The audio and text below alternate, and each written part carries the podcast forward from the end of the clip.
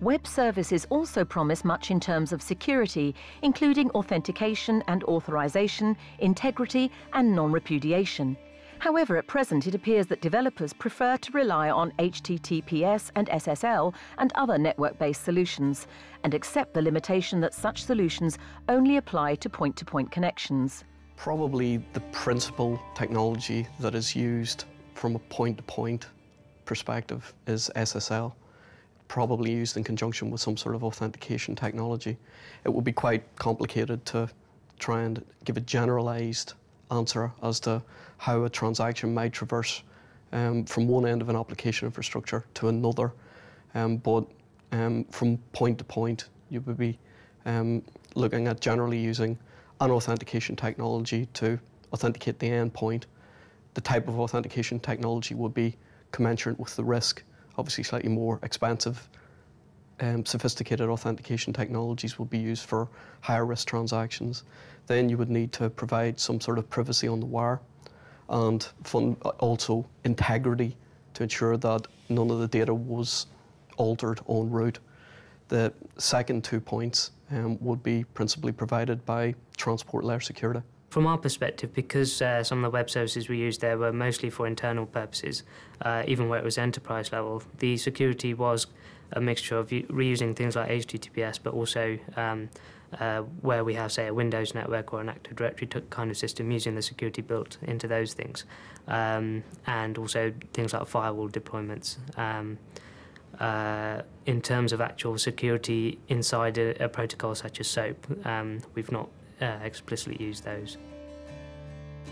Although OASIS standards provide a fine grained security model, it appears that most developers have yet to encounter solutions that require their deployment. There is also the question of how such security is conveyed to potential consumers. Longer term, it is expected that security will be migrated down to the enterprise service bus. As well as uh, uh, SSL perhaps uh, being used as the underlying uh, uh, protocol, then for the brokerage uh, type of system, you'd probably need specific authentication methods, and whether that's going to be specific to each business or if each business can agree to provide a common implementation, it's it's a bit difficult to see at the moment. Um, so that's a bit difficult to, to foresee how that might pan out. Looking beyond the point to point hops that the transaction is taken from one end of the application to another, or from client right through to endpoint, the point of consumption, it's actually quite unusual um, at the current point in time to secure that um, at the message level. If you look at this in the context of a web application, you're probably talking about um, an SSL pipe with arbitrary data um, traversing that pipe.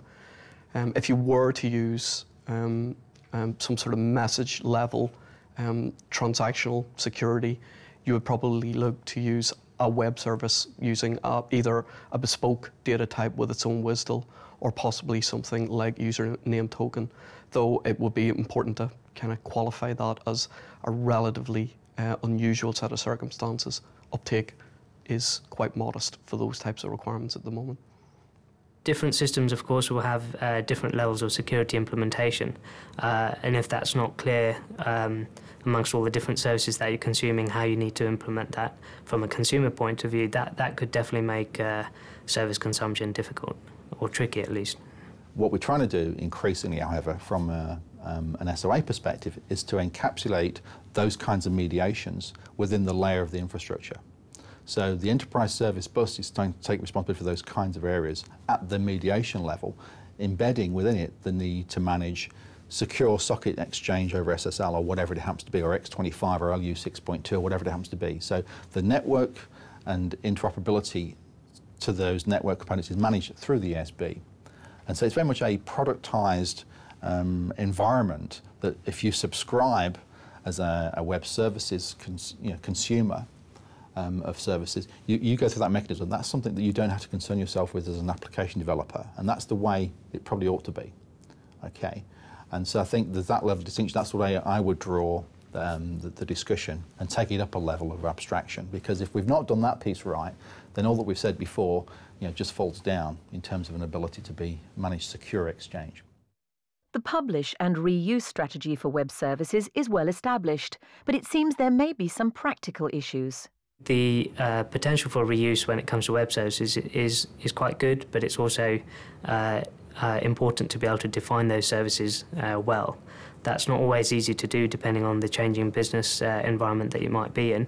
Um, but if that can be uh, tackled, then you've potentially got services which can cater for a wide variety of usage.